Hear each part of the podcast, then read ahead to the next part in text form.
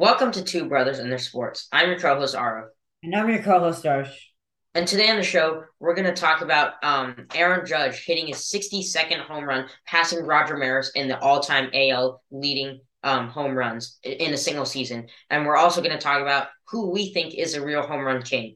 Um, Sammy Sosa, Mark McGwire, even Barry Bonds, or is it Aaron Judge? Then we're going to talk about Lionel Messi announcing that this year's, I mean, this year's World Cup will be his final World Cup of his career.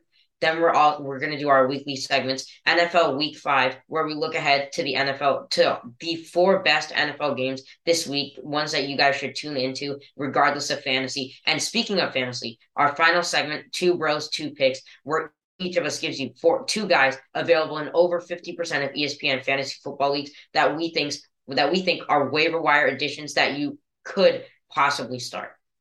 So let's start with Aaron Judge. So we talked about this topic last week.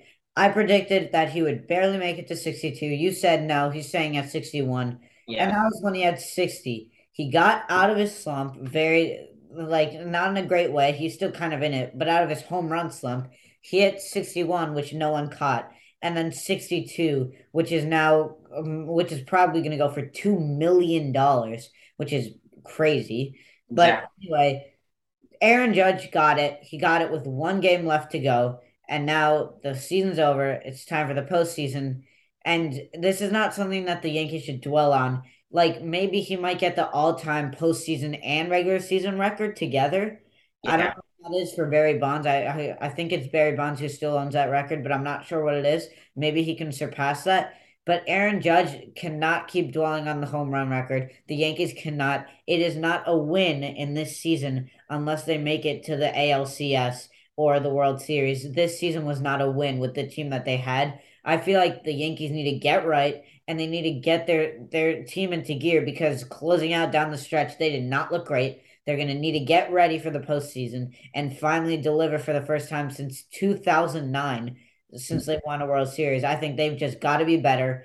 And this could be the year. Aaron Judge could be the guy, but he he's and at least he got the home run stuff out of the way.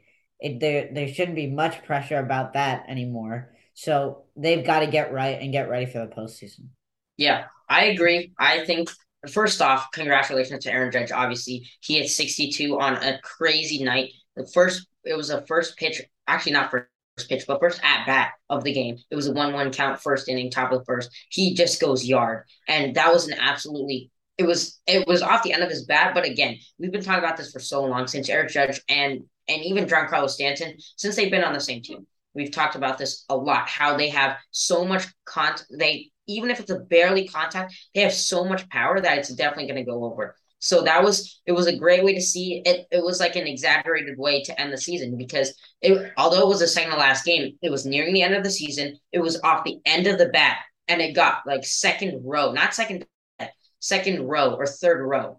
So that was that was really really awesome to see. Obviously, congratulations to him again. But I I I will admit that I was wrong. I said he would only hit 61. I didn't think there was enough games left to hit 62, and especially with that pressure of trying to hit 61 and 62, that you have the whole face of the you have your clubhouse, your family, everything everything on your shoulders pretty much. Roger Maris's record and every all everyone in the media overlooking you, and all of that is overlooking you at the at one point, and you have to deliver two home runs in 10 games. So congr- uh, that's very that's a, a tough thing to do. Aaron Judge was able to do it, and props to him for how he handled the pressure. He handled it in such a very uh, professional way where he didn't. That wasn't the only thing he went for. He was still trying to help the team win, and he was still very with the team, and he didn't let the ego his ego get the best of him. And so that was awesome to see. And I I wanted to talk about, and I'll give you my opinion on this before um before I like before you answer, but I wanted to, talk about who do you think is a home run leader? Barry Bonds or any like Sammy Sosa um or Mark McGwire or anyone else, or do you think it's Aaron Judge? And personally, um I I would I think that it's Aaron Judge. All the guys above Aaron Judge, Sammy Sosa, Mark McGwire, obviously Barry Bonds, those those guys, they were all juiced. They all were they were all like hitting bombs back in the day when when steroids were like very common. And obviously baseball was a lot more entertaining because of that. But nowadays aaron judge i think uh, barry bonds record has an asterisk next to it. I think a lot of the records that uh, like a lot of the people above aaron judge have the asterisk next to their name because they they got those records with peds you just look let look for barry bonds for example that season he had 72, right? Every other season he played in the MLB, he never hit more than he he never even got within 20 of 72. So that shows the impact of being on steroids. And I think that that's exactly why he didn't get elected into the Hall of Fame. And um, that's why Roger Clemens didn't get elected into the Hall of Fame. And it's such a big problem back in the day. And comparing records from then to now, it, there's such a big discrepancy because of the records back then were very different and a lot higher than they are now. So I think Aaron Judge is the true home run leader because he didn't use PEDs, but I still think that Barry Bonds had a more had a greater impact to his team and uh how do I say this? Like a more a, a better season when he hit 72 than when Judge hit than this year when Judge hit 62. Yeah, I'm to have to agree with that. Uh, just off of just plain like eye view, there's steroids, and then once you, the first person that didn't take steroids that we know of is Aaron Judge, and then it's Roger Maris and Babe Ruth. So I'm gonna have to go with Aaron Judge, but just off like he like there's really no other competition. Once you get to a certain amount of home runs, you obviously beat out another guy, and when none of them have been found guilty of steroids, then I guess I just take the highest guy. So in that case, yeah, I'm taking Aaron Judge. Exactly. And you still have to respect Barry Bonds. Obviously, he had a great season. And I think, like I said, I think he had a more spectacular season than Aaron Judge did, single season. But going off record books and going off who really is a home run king, I think it's Aaron Judge. All right, let's move on to Lionel Messi, and he's actually announced that this World Cup will be his final World Cup. That's it's not that surprising if you really think about it. Lionel Messi obviously is towards the end of his career. He's 35 years old, um, and he played for FC Barcelona for his whole career until the past year and a half, two years maybe, and he's um obviously transferred to PSG, Paris Saint Germain, and he's been playing there recently. And we know how committed he was to Barcelona. And towards the end of his career, he just wasn't treated well, uh, according to him, and so he decided to switch clubs. And even there, he's been playing well, but he's not playing up to what he used to be. He's clearly on the decline. He's clearly out of his prime and he's 35 years old. If you really think about it, Messi's not going to wait another four years till he's 39 years old to compete in another World Cup. Um, because I mean, maybe he does, and he like goes to instead of playing in um instead of playing in in Europe, he go he comes and plays in the MLS, which is like the retirement destination for all soccer players. But maybe he does that. But honestly, he's already said that this is going to be his last World Cup, which to me is not surprising. I thought he's not going to last he's not going to play another four years. And if he does, you don't have to compete in the World Cup. So he could just play in uh, club matches. He doesn't have to play international matches. So I'm I'm not really that surprised. But again, and this just adds to the craziness. Or think about it. So many greats have announced their retirement. Tom Brady, but he came back. Um, Serena Williams, Roger Federer. Now add Lionel Messi. It coming. He's he's announced that he's uh, he's basically showing that he's gearing up to retire soon. So it's just an end of an era. LeBron James is probably going to retire in the next five years. Albert and Pujols, Coach what? K. Albert Pujols, Coach K. Exactly. Yeah. And so many guys like that have it's it's like the end of an era, and it's really sad to see. But luckily, we still have a little bit of Lionel Messi left. I'm excited to see what he can do with Argentina in the World Cup qualifiers. I mean, sorry, in the World Cup, um, in in obviously in the World Cup tournament because the qualifiers already ended. And I'm I'm excited to see how he plays in that. I really hope that he gets a show of respect from every team that he plays against because he is in some people's minds the goat of soccer. And it's just again, we expected I expected this to happen at least, but I still think that he should he's gearing up for retirement essentially. And this is going to be his this is his last dance in terms of the world cup. And he should get all the respect that he deserves from even opposing teammates. And i mean sorry even opposing teams. Yeah. So i was thinking, you know, it'd be such a fairy tale ending if Argentina went all the way and he got a Peyton Manning type send off where he wins the World Cup with Argentina. I don't think that's going to happen. I don't think that there's going to be something like Peyton's Super Bowl 50 in a very long time. But you're right. There, it, it is not very surprising. And after this, he's most likely just going to play club. I don't think that he's going to go to the MLS. I think he's going to stay in like I don't I, in France and Spain in Europe. Honestly, I don't think that a guy like him, a great like him, would go to the MLS just because. I think he's when he's done, he's going to be done at the level of Europe, not at the level where he's just deteriorated so much that he's not even suitable for the MLS anymore.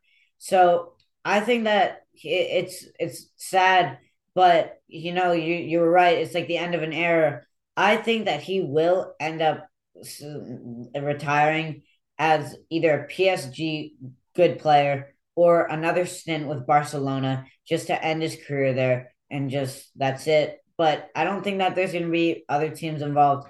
And I do think that it's going to be a while before he retires. I think he's still pretty good. He's still one of the top players in Europe right now. I think sure. he's I think he's pretty good. And I think that he'll decline, but not as a fast enough level that in three years he'll be out of soccer. I think that he's still going to be a pretty good player for the next three years. And I, think he'll play for at least three more years, if not more. Okay, so let's move on to our next topic the NFL exciting games for this upcoming week. So, obviously, the Broncos and the Colts already played. Seven field goals were the only scores in the game. Broncos lost in overtime. I mean, Russell Wilson has been looking horrible. But for the next games that are happening this week, my first game that I'm really looking out for is going to be the Lions versus the Patriots. And this might not be a conventional game that people might pick, but it's one that I think will be great. Jared Goff has been great late. Um, Amon-Ra St. Brown has obviously been amazing. TJ Hockenson has been amazing. And then you look at the running game, D'Andre Swift is still out. So Jamaal Williams is getting the load. And I'm actually excited. I believe Jamaal Williams is a pretty good running back in the league. I think he could be an average starting running back in the NFL, especially in this game against the Patriots defense that isn't the Patriots defense that we've known it to be. I think that this could be great for the Lions. And then looking on the Patriots side, it's Bill Belichick. I mean, his team has not been great this year. We don't really know who's. I think Bailey Zappe might start at QB. So, he is, yeah. So it's going to be interesting to see the rookie and then their wide receivers, obviously Nelson Agholor, who I had as my two brothers, two picks. And just their defense and just how Belichick, which is the important part, how Belichick has his team without Tom Brady for the third year now, I believe, how his team without Tom Brady is going to fare. So I'm excited to see that game as my first exciting game. Yeah, the first game I'm excited for is actually going to be now. This is this is sort of it's it's it could be a good game, but I'm gonna go. Well, my second game is is better, but my first game is going to be the Eagles versus Cardinals. The Eagles and Jalen Hurts have been an, on an absolute hot streak. The current MVP frontrunner Jalen Hurts and the three and sorry four no oh Eagles now. He's been an absolute demon. He's his throwing accuracy has really improved. His running ability is still there, and AJ Brown. The addition of AJ Brown just helped that team so much. DeVonta Smith has been playing great, and Miles Sanders has come out out of come out of his two year slump, and he's finally returning to the old Miles Sanders that we all remember. So I think it's going to be a really good game. I do think that the Eagles will win just because they've been so dominant as of late. They've been such a good team, and they've been their defense has been, in particular has really stepped it up. But the Arizona Cardinals are also struggling we see they're struggling to put up points against teams that they should easily be beating. The Raiders, they barely won off of they went to overtime, and then Byron Murphy, obviously, we know the story of how he returned the um, returned the fumble for a touchdown. And this Cardinals team has looked really, really bad. But as of, like the last the last quarter of their last game of week four, they looked okay. So I think that they're gonna play okay, but I think the Eagles are still gonna win this game. Yeah, so my second game that I'm excited for is the Steelers versus the Bills. So Bills trying to get their season back on track. Same with the Steelers, who are going with Kenny Pickett in his first ever NFL start.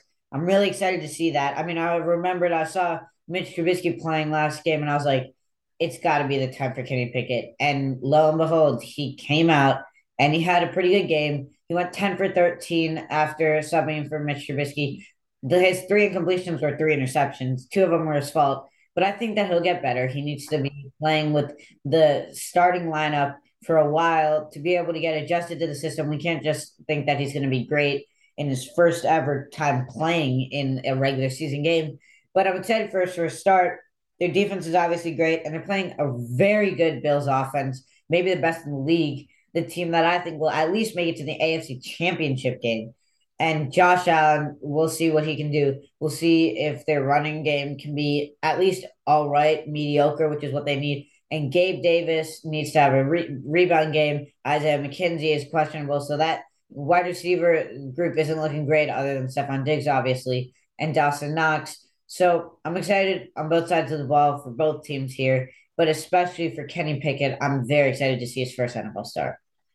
Yeah, the second game I'm excited for is the uh, Ravens versus the Bengals. I think this is going to be a really good game. The Bengals are finally back on track as well. They dropped Ja'Marr Chase and Tee Higgins. That combination has been spectacular. Tyler Boyd, unfortunately, has fallen a little bit out of that rotation of really elite wide receivers that uh, Joe Burrow looks to. And uh, Joe Mixon had a great game last week against the Dolphins. Joe Burrow had an okay game they got the win, um, but obviously at the expense of Tua Tagovailoa, which that injury was horrific. But I think that the Bengals are they've they've got back into mid-season form at, from last year. They're playing very well, and then the Ravens, obviously the second that MVP runner-up right now is projected runner-up is Lamar Jackson he's been electric in fantasy football. If you have him, you you're super lucky. He's been putting up 40 points. He put up 40 points weeks two, week three, and sorry, weeks two and three. He's been again really, really good. He, unfortunately, Rashod Bateman's out, so it's going to be a lot of Mark Andrews and running the football with Mark Andrew. I mean, with Lamar Jackson and J.K. Dobbins. What? Devin Duvernay, my season two, my season pick. Exactly. But I think that Lamar Jackson is going to be the real reason this game's going to be awesome. He's his rushing ability is crazy. His his improvisation out of the pocket and his scrambling abilities off the charts as well as his um, his mobility. So I think he's going to make this game super entertaining to watch. And now onto our weekly segment, Two Bros, Two Picks, or Two Brothers, Two Picks, where each of us gives you two guys that are must starts in fantasy football this week. And just for the record, Arch, we have been killing these picks every week. Every week, it's three out of four or four out of four for uh, combined for both of us. We've been absolutely killing this. And again, we always emphasize always available in over 50% of leagues. There are people that are available in the majority of ESPN fantasy football leagues. And that's why we do this segment to shed light on these guys that really need to be starting. So my first pick this week is Tyler Allgeier. And I, I'm going to pick him. Surprisingly, he's only rostered in 37.4% of ESPN leagues. Now, he's filling in for an injured Cordarrelle Patterson, who just, he's on the IR for four games. And somehow, I don't think Tyler Allgeier is being picked up as much as he should be because of his projection. And a lot of people go off projection, but this guy is the starting running back for the Falcons. Yes, Mariota's there, takes away carries. Um, yes, it's not a good offense, but he's the RB1 for a team that really has ran the ball very well before this. Their offensive line has not been terrible. Look at the past few games for Cordarrelle Patterson. He's been putting up 15, 20 points consistently in fantasy the past two to three weeks. Now just look at Tyler Allgeier. Um, he's been getting he got 10 carries week two, six week three, and 10 week four, and he's had three, four. Then last week he put up 11.4 fantasy points on only 10 carries with Cordarrelle Patterson injured. And that was not even the whole game. He's a very good rookie. I think he has the caliber of I think he has the talent that Breece Hall has, except he's not as good of a pass catcher. So in non PPR formats, I think he'll be a, a little bit better than he is in PPR, but he still catches balls. But I think that Tyler Allgeier is a great ad. I don't know how he's not rostered in more leagues. He very clearly should be. And he's a guy that I think is a very good flex, has warrants flex value this week. Yeah. So my first pick is Rondale Moore, the wide receiver for the Arizona Cardinals. I mean, your guy, Greg Dortch, has been amazing the past couple weeks, who you've been saying pick him up in fantasy. And he's, I, I still believe he'll be pretty good but Rondale Moore's back. And I think that he's going to be great. Remember, a couple years ago, he was the best wide receiver in the nation at Purdue. He's still great. He was a second round pick uh, last to last year. He had a good rookie year last year, and now we're at his sophomore year. I don't believe he's going to fall into sophomore slump. He's only rostered in 20.2% of leagues, yet he has a 16% chance. He has a 20% chance to go over to, to go over 16 points. I think that he's going to get more than 16, at least 17 for a great passing quarterback. Not good, not average, but great passing quarterback. And Kyler Murray, their running game is pretty horrible right now. So I've got to go Rondale Moore. I mean, he's coming back against the Eagles, which isn't a great defense to go against. But I think Greg Dortch might get the number one cornerback. And even if he doesn't, Darius Slay is injured. So Rondale Moore just cannot be getting the number one quarterback in his first game back. Like he was back last week, but he. What about Marquise Brown though?